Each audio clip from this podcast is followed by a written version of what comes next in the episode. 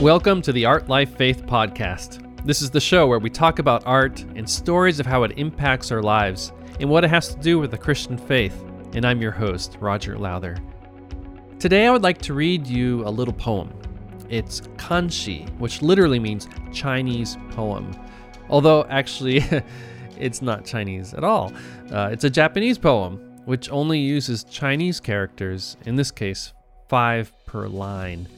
And it's almost like a puzzle, where Japanese take Chinese letters and work within quite a few rules to say something as beautifully as possible. This poem is by Ryokan Taigu, who lived in the late 1700s and early 1800s and is one of the most popular figures in Japanese history. Known for poetry, calligraphy, and a very unique way of looking at the world. But more than that, he's really known for the way he cared for the small and the weak. Taigu is a name he gave himself, and anyone who can read Japanese will immediately recognize the meaning. It means big fool or great fool. So Ryokan called himself the Great Fool. And in this short poem where he wrote about food, Ryokan asks a very basic and seemingly very foolish question and that is why do people eat? Why do people eat? Well, I translated this poem with the help of my Japanese teacher, and so I would like to read it to you now. And here's the poem Everybody eats, but does anyone know why? I ask, and everybody mocks me. Instead of mocking me, think about it, and then think about it some more. There will be a time for laughing. Everybody eats. But does anyone know why? I ask and everybody mocks me. But hey, in mocking my words, you fool yourself. I'm telling you, try to see the wisdom of these words. Everybody eats. But does anybody know why? I ask and everybody mocks me. Well, I don't mind if you laugh. I want to laugh too laughing, laughing with everyone laughing. The time of Miroku will come. Okay, so maybe I've taken a little liberty with the tone in English, but I haven't changed the meaning. And personally, I think he would have really liked my English translation. Anyway, I want to especially talk about this last line because those who don't know Japan probably are not familiar with this figure Miroku. Here are the last two lines again laughing, laughing, with everyone laughing, the time of Miroku will come. Miroku is a bodhisattva, which is believed to be an enlightened being that has chosen not to pursue nirvana in order to rescue people from cycles of rebirth. They are seen as beings of compassion. So, whereas Buddha has renounced all ties with this world, Bodhisattva is still connected to this world in order to save us.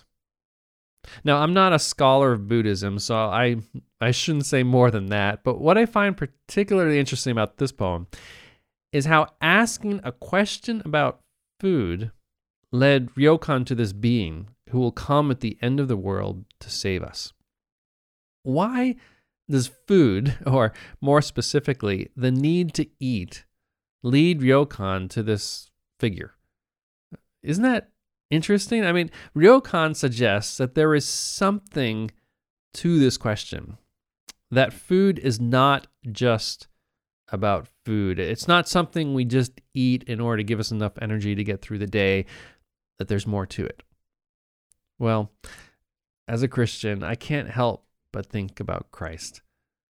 Christ tells us the food is never just about food that there is something fundamental about our dependence on food that points us to God.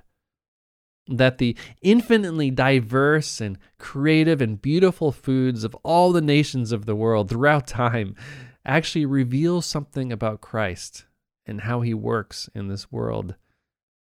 That God is speaking to us through all of creation, including our food. That it's not just merely stuff Christ even says that he is the bread of life and that whoever comes to me will never go hungry.